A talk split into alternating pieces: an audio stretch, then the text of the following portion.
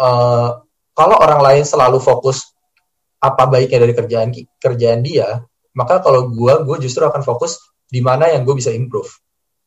Karena kalau seandainya gue fokus di mana yang gue bisa improve, gue tahu kualitas kerjaan gue akan meningkat. Uh, kita akan tahu apa yang akan kita lakukan ketika kita ngelihat dengan apa yang kita punya dan tujuan besar kita apa, makin lama akan makin jelas dan itu akan makin kebentuk.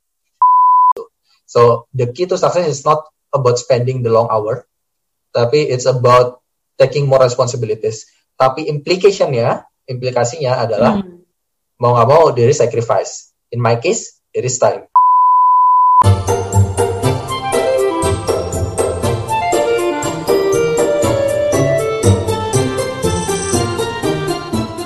Hai teman-teman jadi dewasa one ketemu lagi sama aku host Salsa dan hari ini aku kedatangan seorang bintang tamu yang bernama Ega Adi Surya. Nah, nanti kalau kalian mau cari di LinkedIn bisa tuh. Siapa sih Ega, dia kerjanya apa dan lain sebagainya. Jadi, beberapa hal menarik dari Ega ini. Pertama, Ega ini kerja di beberapa top startup di Indonesia gitu sebagai pengalaman karirnya. Kedua, dia itu masih muda banget. Nanti kita tanya berapa umurnya. Uh, tapi karirnya tuh melejit ya, berjaya di darat, laut, dan udara ya, Gak?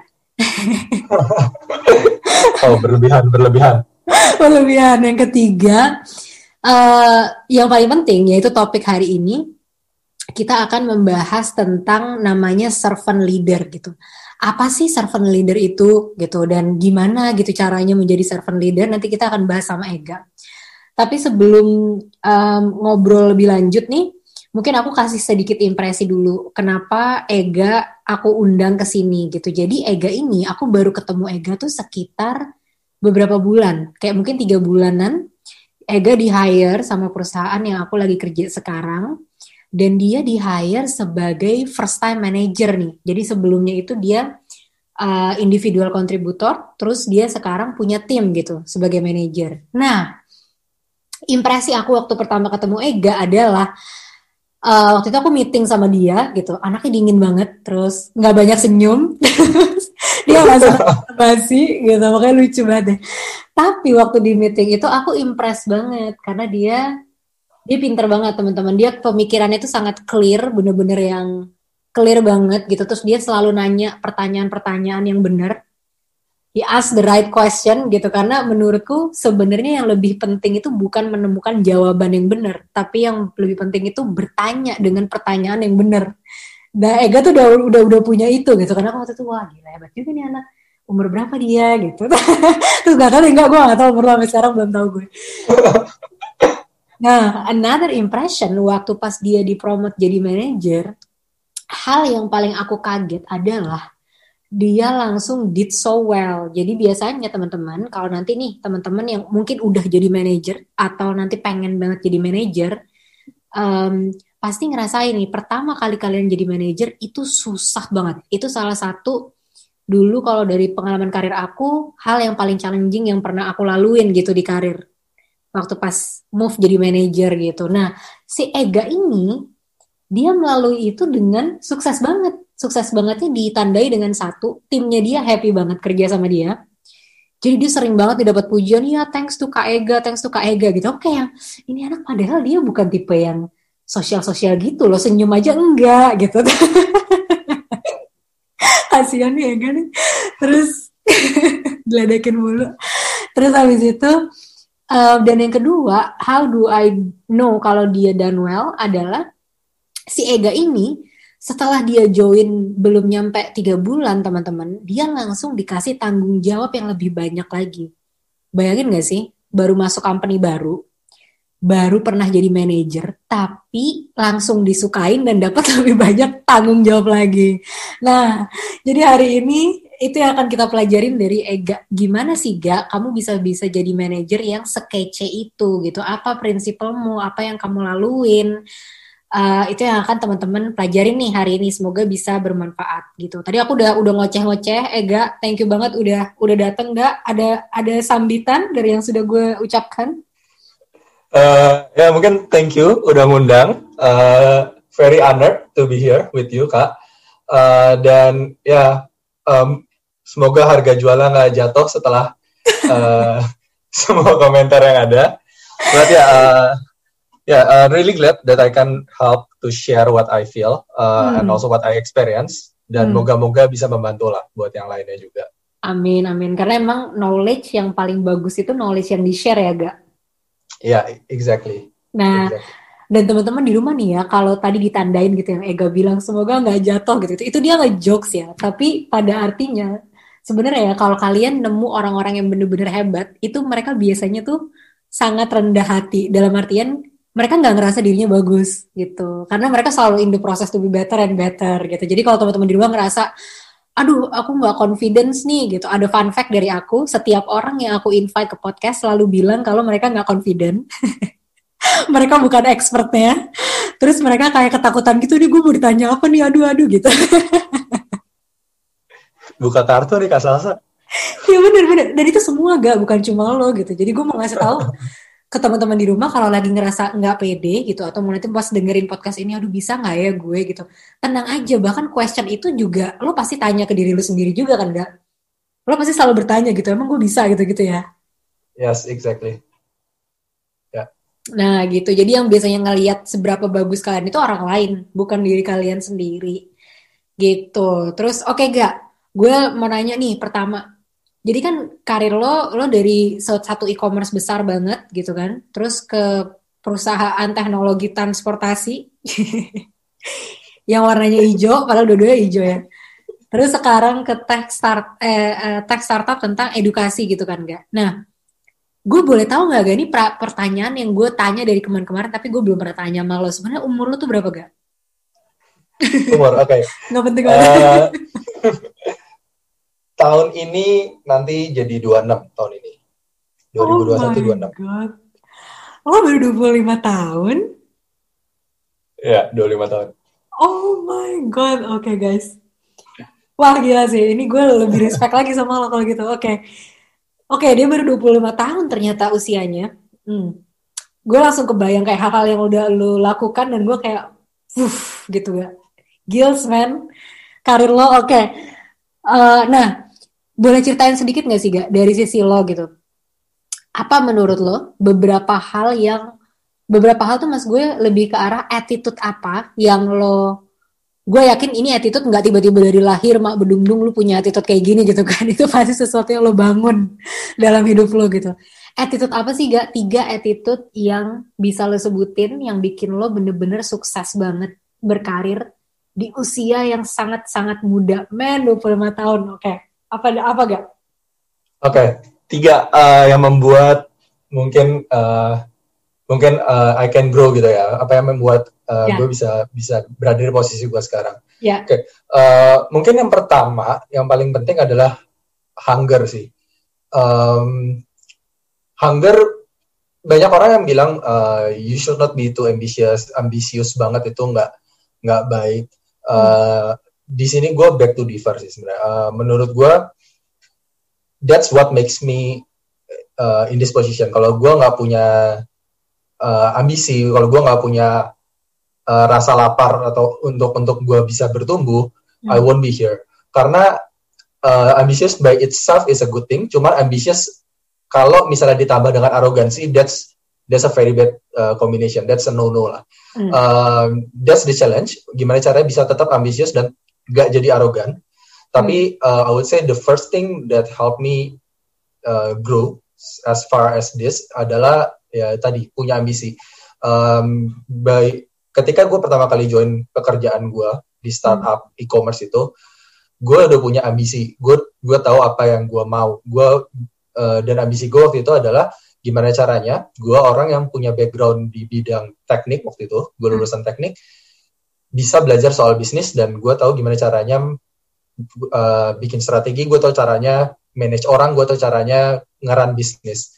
Hmm. Dan gue punya ambisi itu, gue willing untuk go the extra miles. Gue willing untuk ngerjain sesuatu lebih daripada orang lain, supaya gue bisa dapat exposure yang gue perluin, gue bisa dapat uh, knowledge yang gue mau cari, gue bisa dapat pengalaman yang gue lagi butuh.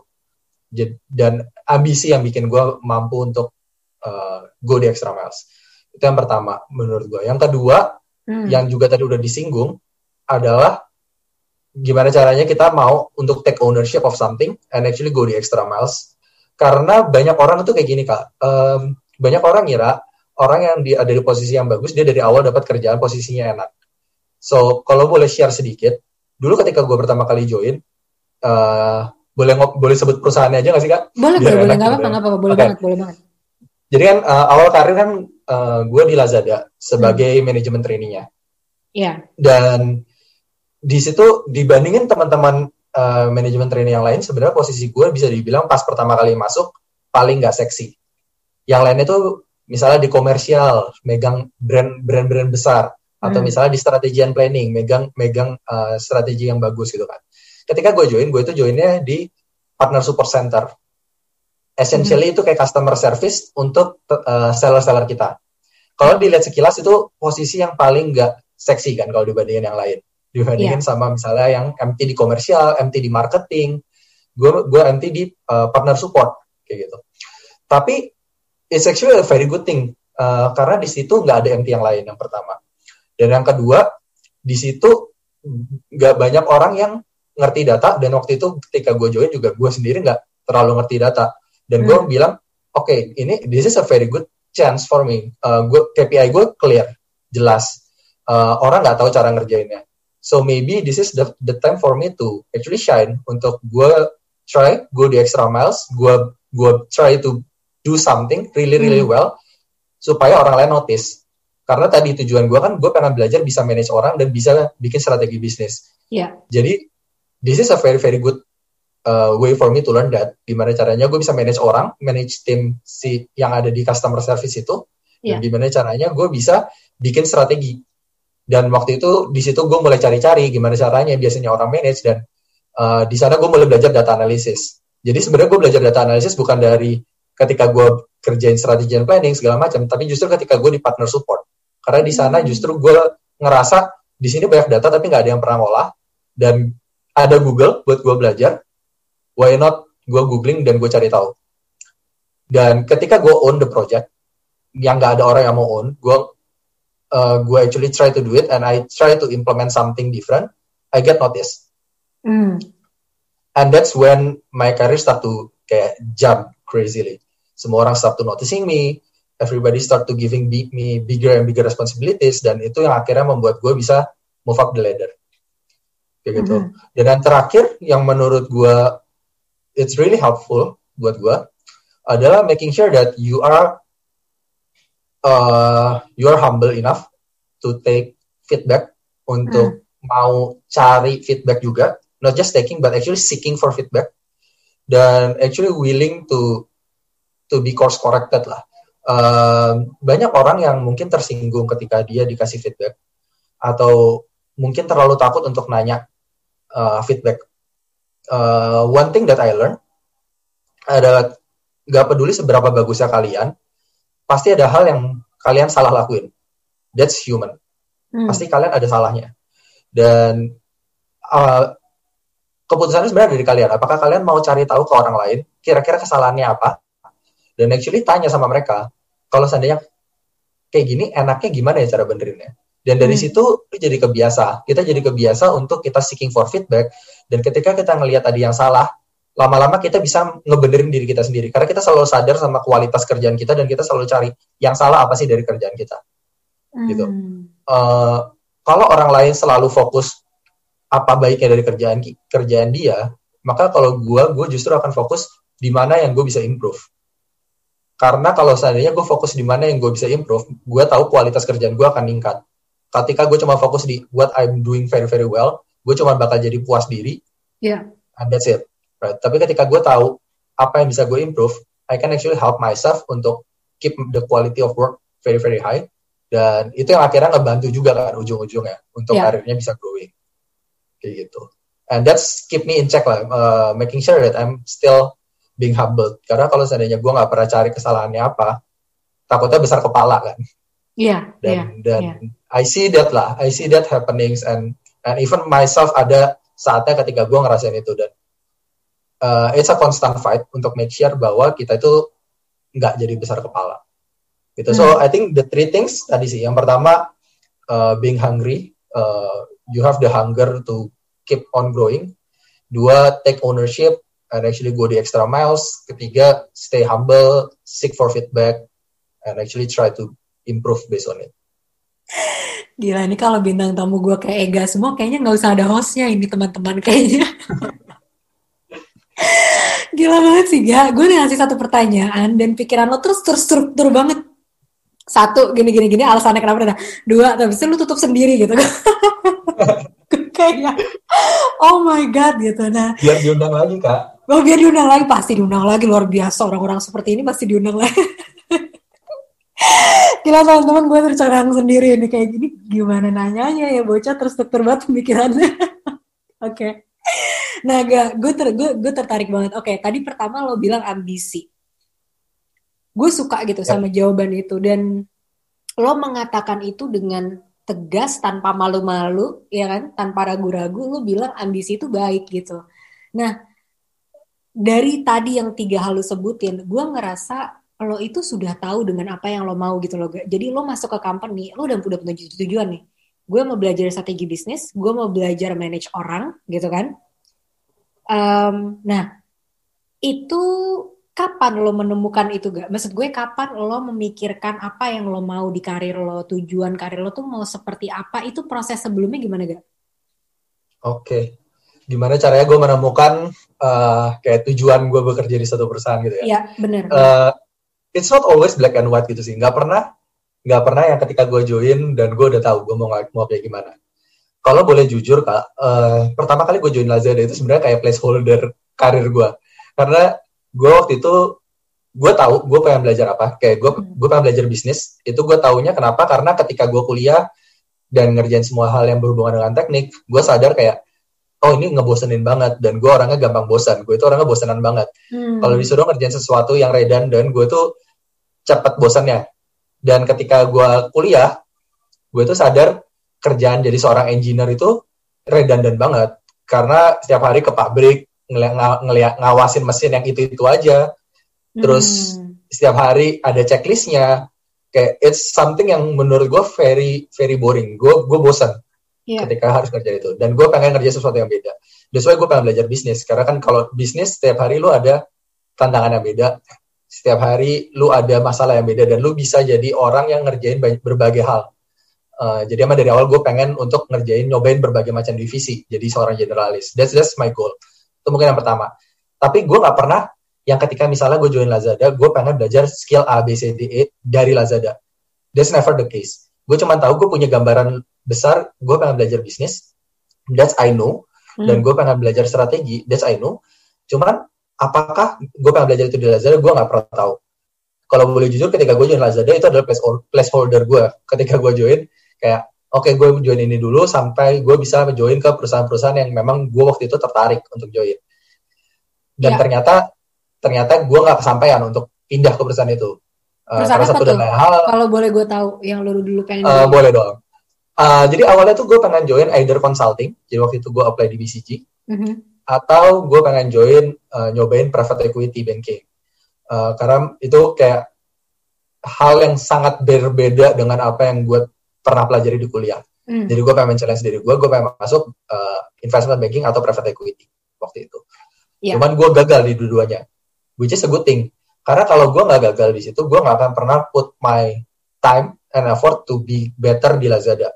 Karena waktu itu di awal sebulan dua bulan karir gue, gue fokusnya sebenarnya lebih ke arah oke okay, yang penting kerjaan gue kelar dan gue punya waktu untuk gue belajar uh, untuk ngejar karir gue yang lain. Kayak hmm. gitu. Yang penting gue punya duit untuk uh, tabungan dulu. Waktu itu kayak gitu kan di dua bulan pertama. Tapi ketika gue ditolak di situ sebenarnya gue akhirnya oke okay, gue masih punya goal. Goal gue ada.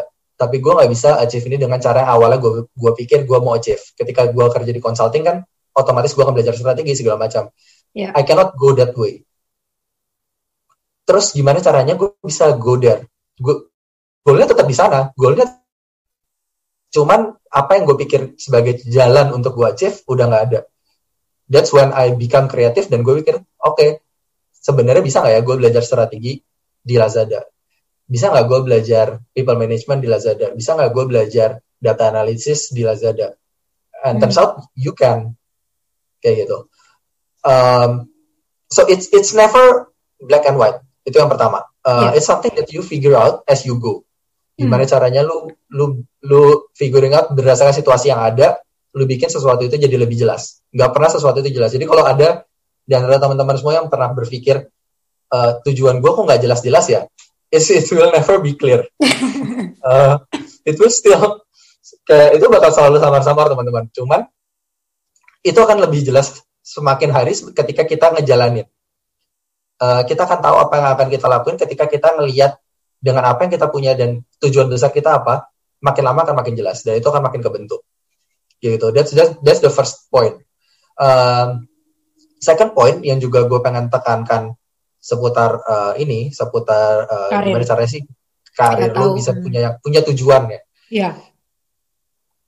Yang kedua adalah gimana caranya kita selalu ngobrol sama banyak orang.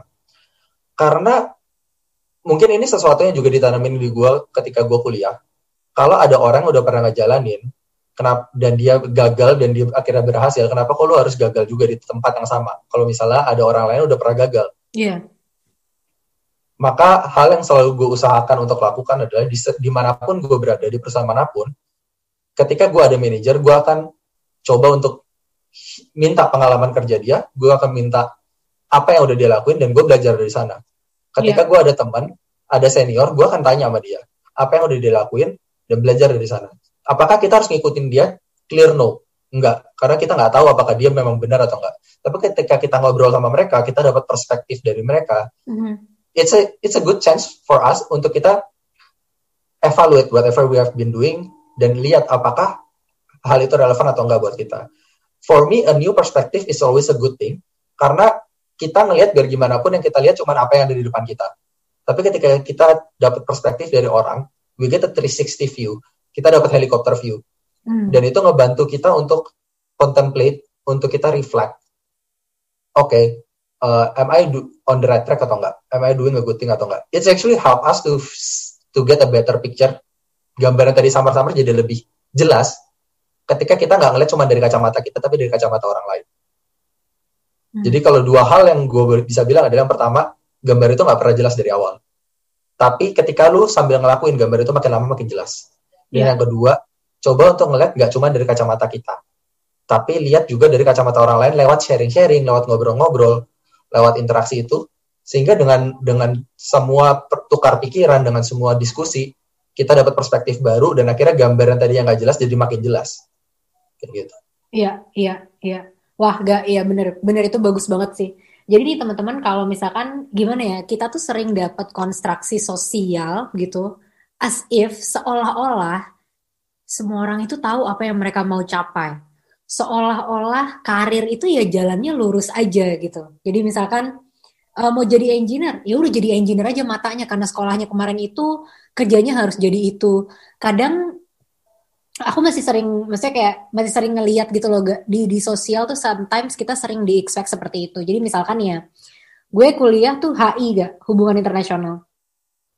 Terus um, gue sering banget gitu ditanya oh, lo nggak mau jadi diplomat? Bukannya kemarin lo sekolahnya di HI gitu kan. Dan itu bener banget yang Ega bilang kita biasanya akan gimana ya hidup itu nggak tiba-tiba kita tahu oh tujuannya mau apa tapi kita berjalan terus sehingga saat kita berjalan, saat kita berproses, kita semakin nemu-nemu puzzle-puzzlenya gitu. Nah, dan biasanya puzzle-puzzle itu berupa hal-hal yang satu, hal yang kita enjoy, kita suka, ya gak? Ya, Sama kedua, hal yang tidak kita suka gitu. Jadi dulu itu waktu pas, uh, ini gue sharing sedikit dari dari gue ya gak? Iya, iya, iya. Nah, dari pas gue lulus, jadi gue dulu orang yang sangat amat um, aneh gitu ya karena gue sangat prinsipal orangnya gak jadi waktu gue lulus itu setiap karir itu gue liatin nih kalau gue jadi ini gue kerja di sini gue liatin tuh bisnisnya dia apa impactnya apa ke society gitu gitu aduh bener-bener pokoknya prinsipalnya tapi aneh gitu. Terus um, jadi waktu itu kan gue dapat undangan buat tes di uh, McKinsey kan gak karena IP kan disaring dari IP gitu Terus gue bahkan nggak datang ke tes itu gitu loh gak. Karena pas gue pikirin ngapain sih gue hidup mengejar duit seperti itu. Ini kocak banget sih. Terus habis itu um, akhirnya gue sampai ke apa yang gue mau waktu itu gue pikir gue tuh cuma mau give myself to society gitu gak waktu pas gue lulus kuliah terus join lah gue sama project-project sosial gak join gue ke project sosial gue kerja nih sama project sosial udah ngerjain project sosial terus gue ngerasa gitu gue ngerasa kok nggak seru ya? Gitu. Kayak udah gitu satu nggak seru kedua gajinya tuh kecil banget gak ya. Ini gue jujur aja dulu tuh pas gue ngerasa tapi gajinya kecil banget gitu. Nah di satu sisi gue menemukan kesamaan nih sama Ega. Gue tipe orang yang sangat ambisius. Dari kecil. Dari pas gue brojol gue udah ambisius kayaknya. Jadi kayak itu adalah fakta yang tidak bisa kita in, gimana ya, kita hindari ya gak ya. Jadi daripada kita bilang itu nggak bagus ya diterima aja. Memang kita orangnya ambisius ya kan? Nah yes, yes, exactly. pas gue nerima gaji kok kecil gajinya akhirnya gue ngerasa oke okay, ini bukan jalan ninjaku gitu. Terus uh, abis itu nggak gue ngapain gitu. Nah terus abis itu gue dikasih sama teman gue kalau ada suatu perusahaan MNC, FMCG Danon waktu itu dia lagi ada opening close recruitment gitu. Lo mau apply nggak sa? Gue tipe orang yang lumayan jam tuh opportunity gitu loh gak. Gue hmm. dah gue jam ke opportunity itu terus gue research kan Danon tuh udah dampak sosialnya apa gitu-gitu dia pernah ngejahatin society ya gitu. Aduh aneh banget sih gue. Gue jadi malu kalau inget zaman dulu tuh. Nah pas gue masuk Danon itu salah satu best company to work for ya kalau di Indonesia kalau kata orang ya karena respon orang waktu gue bilang gue kerja di sana tuh yang nyokap gue keluarga gue kayak wah udah bagus udah bagus gitu. Pokoknya keren lah. Tapi gue nggak suka waktu gue kerja di situ gitu. Dan waktu-waktu itu tuh itu tahun 2015 eh, gak 2014 2015 berarti lo masih kuliah ya gaya kuliah. Lo masih ya, kuliah. nah itu zaman zaman tuh e-commerce mulai naik lapak itu tuh mulai muncul tuh. Baru banget mereka belum besar baru muncul. Wah dulu gue ngelihat berita itu gue langsung ih keren banget nih. Ini new teknologi nih keren banget gini-gini gitu-gitu dan uh, akhirnya gue masuk ke dunia e-commerce gitu. Itu bener banget yang Ega bilang tadi. Jadi kita tuh hidup berproses, kita jalanin sampai pengalaman yang tidak menyenangkan atau pengalaman yang menyenangkan itu tuh cuma jadi data sebenarnya buat kita, jadi insight gitu untuk mengenal diri kita lebih lebih dalam gitu ya. Kita mau jadi apa yeah. dan lain sebagainya. Dan kalau ditanya nih sekarang Ega umur 25, usia gue 28 sekarang. Di usia sekarang kalau ditanya, "Sa, lu mau jadi apa? Tujuan karir lu apa?" Satu, gue mau jadi bilioner. ya kan? Satu, gue mau jadi bilioner. Um, dua, gue pengen punya happy family. Tujuan hidup gue kayak gitu. Se Senggak jelas itu. Jadi bener juga kata tadi Ega bilang gitu. Visi hidup kita itu bisa aja kalau kita udah tahu mau apa dan visi itu bisa berubah it's fine gitu. Kayak suatu saat nanti mungkin gue bilang gue nggak mau jadi bilioner. Gue gue pengen jadi bilioner karena gue pengen jadi filantropis sebenarnya. Tapi terus kalau misalkan terus gue bilang oh ternyata gue jadi miliuner aja udah enough kok buat gue jadi filantropis dan that's okay gitu. Yang kita harus fleksibel tuh lebih ke arah cara mencapainya. Ya gaya mau kita yes, kerja benar. dulu mau kita ngapain dulu mau kita ngapain dulu gitu. Jadi kalau teman-teman di rumah nih kalau kalian ngerasa gitu gila ya si Ega itu keren banget gitu. Atau gila ya ada orang lain yang keren banget gitu. Uh, kok gue bahkan apalah gue remah-remah rempeyek gitu. Gue nggak tahu gue mau, mau ke mana dan lain sebagainya. Sebenarnya itu proses yang normal dan kita nggak usah ngerasa jelek dengan proses itu. Atau saat kita lagi merasa di company yang nggak enak gitu ya gak kita kerja kan gak selalu enak ya gak? Lebih banyak gak enaknya nah. menurut gue daripada enaknya kalau banyak gak enaknya. Terus uh, kalian ngerasa nih gue nggak betah di sini bosnya gini bosnya gitu atau kerjaannya gini kerjaannya gitu. Itu adalah data buat diri kalian sendiri. Gue nggak suka di lingkungan yang kayak gini. Oke okay, kalau gitu gue akan cari lingkungan yang lebih baik mungkin. Gitu. Jadi bener-bener insight dari tadi tuh pas Ega bilang masalah karir itu bagus banget teman-teman. Satu kalau kalian orang yang ambisius jangan pernah malu untuk akuin itu Um, kedua tadi um, Ega bilang gitu kan dia tahu apa yang dia mau capai dia garis besarnya aja dia cuma ngerasa bosan kalau gue jadi engineer gue bosan itu tuh udah insight gitu ya kayak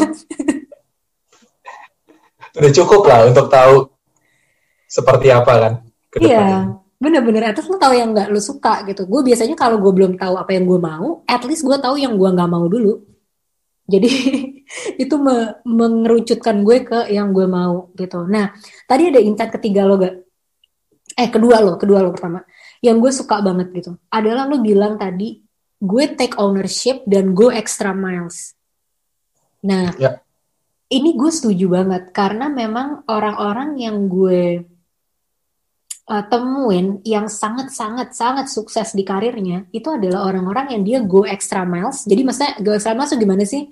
Bukannya misalkan, oh iya kamu suruh absen jam 7, kamu datang jam 4. Bukan kayak gitu ya. Tapi lebih ke arah yang kamu kerja, terus kalau kamu lihat nih di tempat kerjaan itu ada yang bisa diimprove.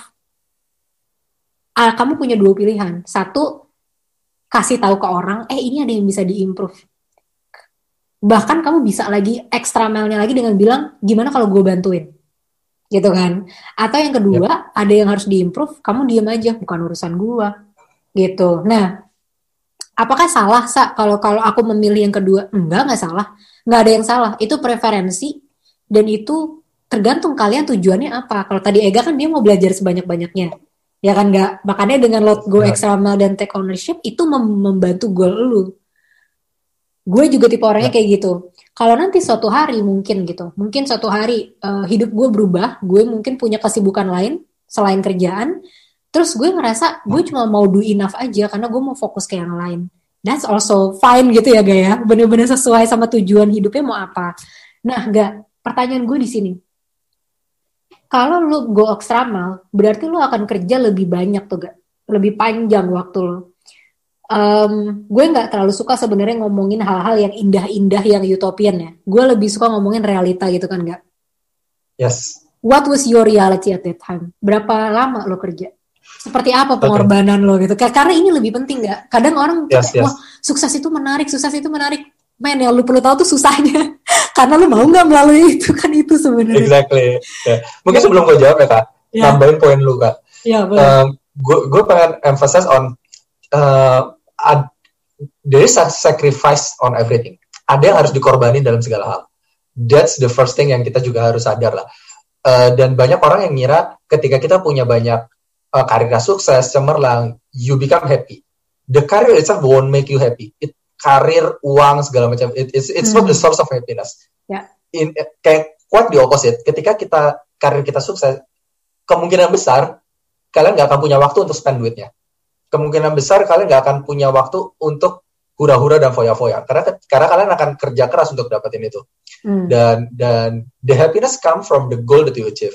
Jadi kalau memang goal kalian bukan adalah bu- uh, tidak berhubungan sama misalnya uh, karir gue harus jadi manager supaya gue bisa achieve goal gue. Dan probably working hard won't make you happier. Ya. Gitu. So so maybe that's just something yang juga yang, yang I just want to uh, to say it out loud.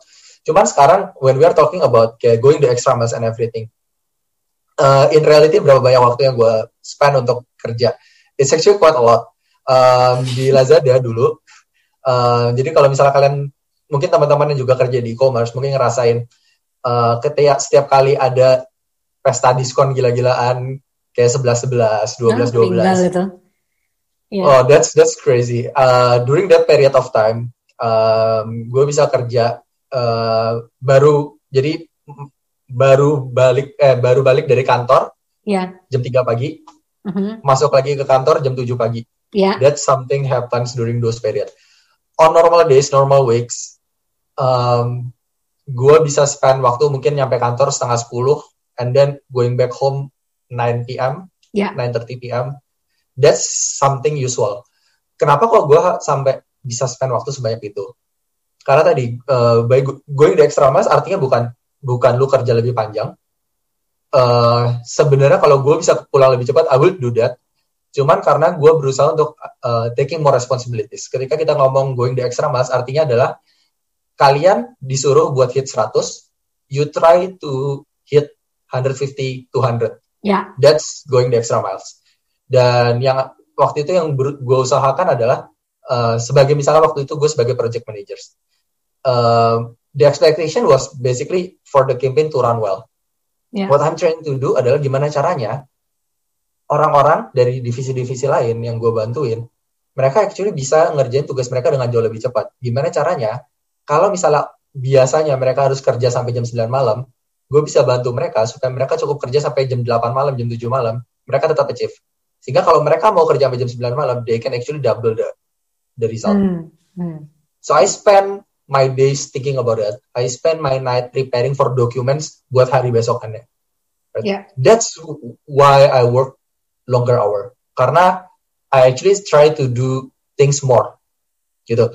Uh, one thing yang juga uh, I, I want to say it out loud sekarang sebelum sebelum ada orang yang salah pikir. Uh, kayak banyak orang mikir ketika kita kerja long hours, you're definitely gonna be promoted. Lu pasti bakalan achieve something more. Definitely not. Karena in the end of the day, tergantung dari apa yang kalian lakuin dengan jam kerja kalian itu. Karena kalau boleh jujur, ketika kalian kerja panjang, mungkin 3-4 jam terakhir udah nggak terlalu produktif. 3-4 jam terakhir itu udah remang-remang lah pikirannya. uh, Agak tapi, kabur. Uh, udah kabur, exactly. Jadi sebisa mungkin try to finish everything as soon as possible, kayak secepat mungkin. Tapi ketika kalian going the extra miles, kalian you're trying to eat much much more than what you can actually accept gitu loh. Kalian ngambil makanan lebih yang lebih banyak daripada piring yang kalian punya. Yeah. So mau nggak mau kalian harus spend the extra times untuk kalian ngabisin itu. So the key to success is not about spending the long hour, tapi it's about taking more responsibilities. Tapi implicationnya implikasinya adalah hmm. mau nggak mau there is sacrifice. In my case, there is time. Time, ya, ya apa aja gimana? Kalau lo harus menjelaskan tuh ya, implikasi terhadap time tadi itu gimana ya. sih di reality lo? Jadi lo jadi nggak bisa ngapain gitu maksudnya? Banyak hal sih, kayak oke, okay, a lot of people uh, kayak kalau kantornya di daerah di daerah Kuningan, Gatsu, Senayan, biasanya kayak oh habis kerja hangout yuk sama teman gitu kan uh, yeah. for me I, I never been able to do that and this is the truth gitu karena apa karena gue di kantor sampai jam 9 sampai jam setengah 10 dulu yeah. di Lazada gue selalu makan malam di kantor yeah. I lose time with my family. Uh, kayak my time with my family basically is just the weekend. Karena during the weekdays gue keluar kerja pagi gue balik dari kerja malam. I lose that. That's a sacrifice that I have to make. Gitu. Terus uh, even during companies party misalnya sometimes I cannot enjoy it. Karena di otak gue I need to do ABC masih hmm. sisa. Hmm. right. While people are enjoying. But I decide to do that it's my own decision. And that's something yang memang gue aware. Gue gue gue secara secara sadar ngambil keputusan itu. Mm-hmm. kayak gitu. So there's there are a lot of sacrifices.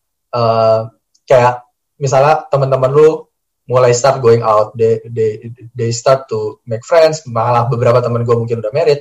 I can I need to postpone that. Karena memang gue punya prioritas lain yang harus gue kejar. Mm-hmm. ya kan? So that's are a few implications mm-hmm, mm-hmm, bener banget. Iya iya. Gila um, tadi sambil Ega ngomong tuh gue sambil inget diri gue berapa tahun ya gue sambil membayangkan lagi gitu gak dan gue bener-bener apa ya bisa relate gitu sama segala hal yang tadi lu share gitu. Bahkan gue ya di sisi gue dulu gue inget banget gitu di umur gue dua tiga dua dua dua tiga dua empat itu gue kalau ngeliat teman-teman gue tuh kayak yang partying gitu-gitu kan karena gue itu gue ya. uh, karir gue kan gue di KL kan nggak di Kuala Lumpur gara-gara ya, ya, gue ya. nggak kuat gitu di Jakarta. Terus gue orangnya emang sangat uh, pemilih nggak jelas gitu. Terus teman-teman gue Sabtu Minggu party gitu kan, wow, clubbing. Karena kita di usia sama tuh, usia usia dua dua dua tiga gitu, apalagi yang cewek-cewek kan lagi pada cari-cari cowok-cowok gitu, terus habis itu uh, abis bener kata Ega tadi, abis abis kantor mereka makan di restoran gitu kan, nanti Nah, untungnya waktu gue di sana dulu tuh restorannya tuh di bawah apartemen kita gak, dan kita tinggal tuh di satu apartemen yang gedung apartemen sama tapi kamarnya beda-beda gitu tuh, tau gak? Kayak unitnya beda-beda gitu. Nah, ya, ya, ya, ya. mereka pada makan di situ, jadi biasanya tuh gue pulang mereka udah udah pada selesai makan udah udah udah finish semua piringnya gitu. Gue baru datang terus yang kayak dari mana lo? Kerja. Ah kerja mulu emang bu bos mah gitu gitu kan biasa. Terus nah um, dan itu tuh to the point ya teman-teman waktu itu gue inget banget kalau teman-teman gue yang lain itu kerjanya dating ke bar itu gue nggak bisa gitu. Gue waktu itu tuh makanya kenapa gue dating itu gue pakai Tinder karena kalau pakai Tinder gue bisa set itu di kalender gue sedesperate itu lah. Jadi kayak misalkan gue tinggal itu efisien banget ya. Gue nge-swipe suami gue lagi ngapain lagi tidur kayaknya gue nge-swipe tuh nung gitu kan terus habis itu um, dapat ngede apa catatan-catatan gitu terus ya terus gue ngeliat kapan gue kosong gue schedulein gue gue gue memfit itu sama waktu makan gue gak jadi kayak misalkan uh, ya udah lunch atau breakfast atau dinner ya itulah waktu-waktu gue ketemu-ketemu gitu. Bener-bener yang hmm. kayak I adjust my life to my work gitu bukan my work to my life waktu itu ya gak maksudnya waktu dulu yeah. gue di usia lu gitu. Dan um, akhirnya gue ketemu ketemu si uh, suami gue itu juga akhirnya dari dari Tinder gitu. Karena kalau teman-teman gue bilang emang lo kenapa sih sa nggak keluar aja? Ke gue kayak kapan waktunya men? Gue bukan masalah gue nggak mau tapi kapan waktunya gitu. Saat ini memang fokus gue adalah um, building myself gitu di di area professionalism skillsnya. Nah itu satu. Yang kedua, gue dulu itu um, karena kan dulu gue gue pertama tuh gue mulai karir digital marketing ya gak. Terus abis itu sama kayak lo gak gue bosen.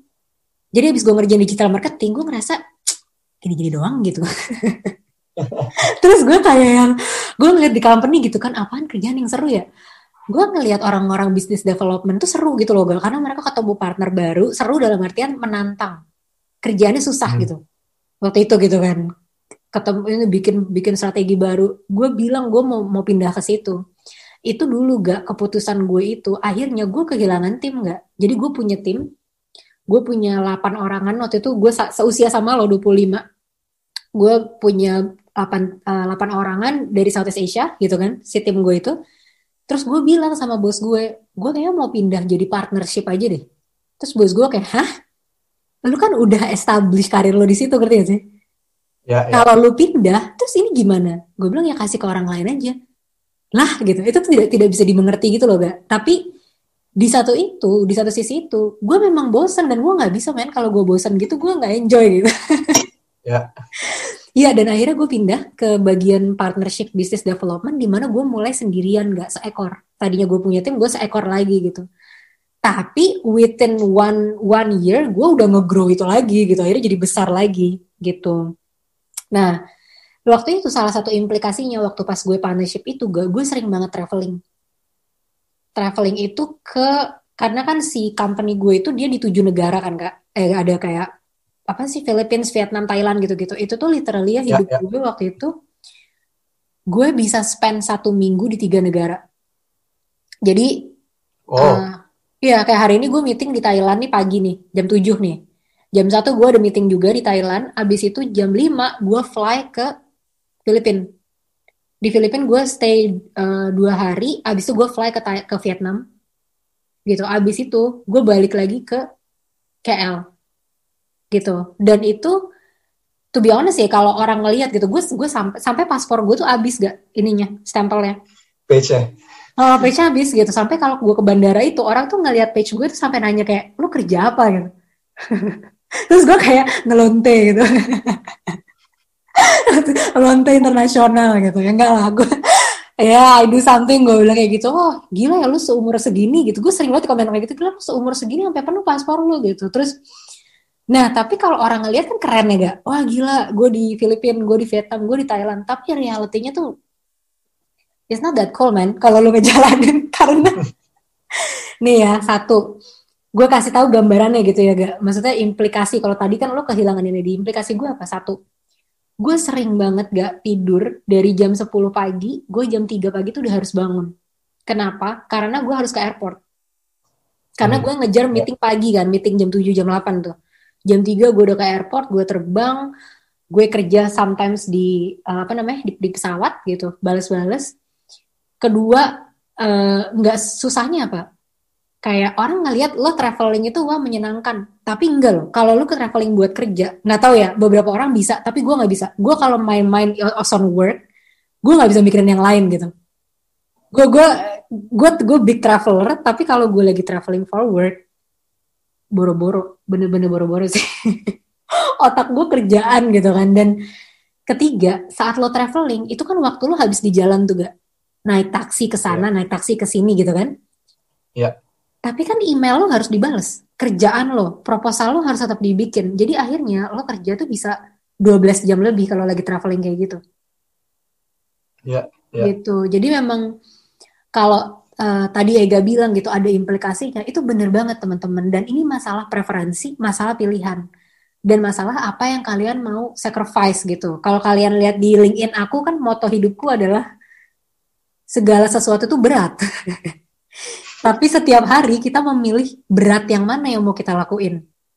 Gitu. Dan di sisi aku uh, aku milih untuk berat di karir aku kayak kerja sampai kerja lembur bagai kuda gitu, pergi pagi pulang pagi gitu-gitu. Tuh karena memang aku pernah ngerasain rasanya ini loh gak maksudnya gimana ya? Rasanya nggak punya duit tau gak?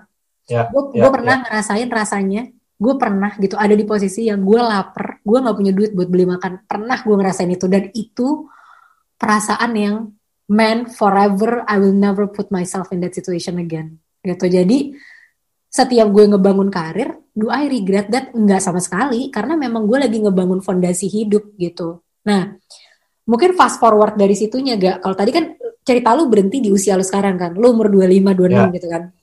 Cerita gue, gue sekarang umur 28. Uh, eh, kalau gue lihat ke belakang, ap apa gitu yang membuat lo seneng gitu? Satu, saat karir gue udah bisa sukses di usia sangat muda gitu kayak di bawah 25 25 tahun saat gue usia 28 kayak gini gue bisa manage waktu gue lebih baik lagi gak jadi misalkan ya kerjaan-kerjaan karena gue biasa kayak lo tadi kan biasa ngambil extra miles jadi gue tahu cara work with myself. Ya kan? Hmm. gimana cara gue ya. push for more result kayak gitu. Nah sekarang itu gue nggak usah kerja 8 jam sehari. Gue kerja 5 jam 4 jam gue bisa mencapai hasil yang luar biasa gitu. Nggak harus 8 jam. Gitu.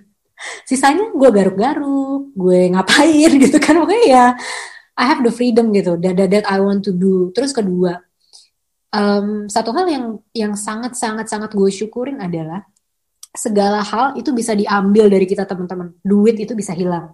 Pasangan itu bisa hilang.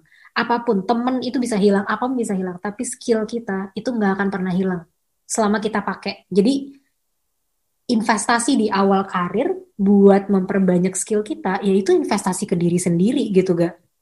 Pada ujungnya. Hmm. Dan ketiga, sekarang di usia 28, gue sudah mencapai uh, financial freedom gue. Maksudnya secara goal gue ya. Mungkin kalau goalnya Ega financial freedomnya satu juta dolar, nah beda kan? nah, kalau gue sekarang maksudnya gue sudah merasa berada di financial freedom um, sendiri gitu yang setiap hari sekarang gue tinggal di Denmark. Salah satu negara paling mahal di dunia ya. Salah satu kota paling mahal di dunia tapi gue kerja di Indonesia yang of course gajinya nggak akan sebanding sama apa yang gue bisa earn kalau gue kerja di Denmark gitu gak ya tapi ya, gue ya. free to make that decision untuk gue tetap kerja sama company di Indo. Kenapa? Karena gue suka misinya. Dan I'm free karena gue nggak punya financial burden yang gue harus melakukan choices-choices yang gue nggak pengen gitu. Nah itu mungkin tadi kalau kalian dengerin ya, wah gila keren gitu atau wah gila susah banget ya. Tapi tadi itu everything is hard, you choose your heart. Mau hard yang mana, mau susah yang mana gitu.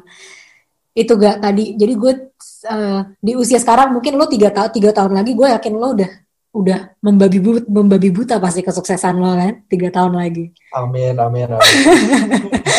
ya cuma itu bukan it's never a thing that I regret juga gue bahkan setiap hari gue bersyukur karena dulu gue memilih jalur kerja keras gitu bukan jadi sekarang gue bisa kerja pintar tapi dulu gue kerja keras dulu kan dulu belum punya skillnya ya Gaya oke okay. nah oke okay.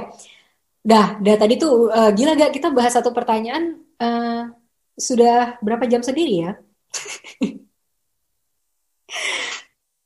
nggak apa-apa tapi tadi bermanfaat banget jadi tadi mungkin ada tiga tips tiga tips menjadi sukses di usia muda ya gak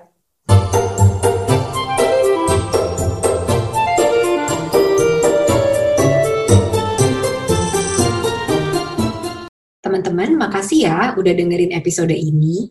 Jangan lupa follow di Instagram kita at jadi dewasa 101 untuk jadi yang pertama setiap kita rilis episode baru. Sampai jumpa lagi di episode selanjutnya.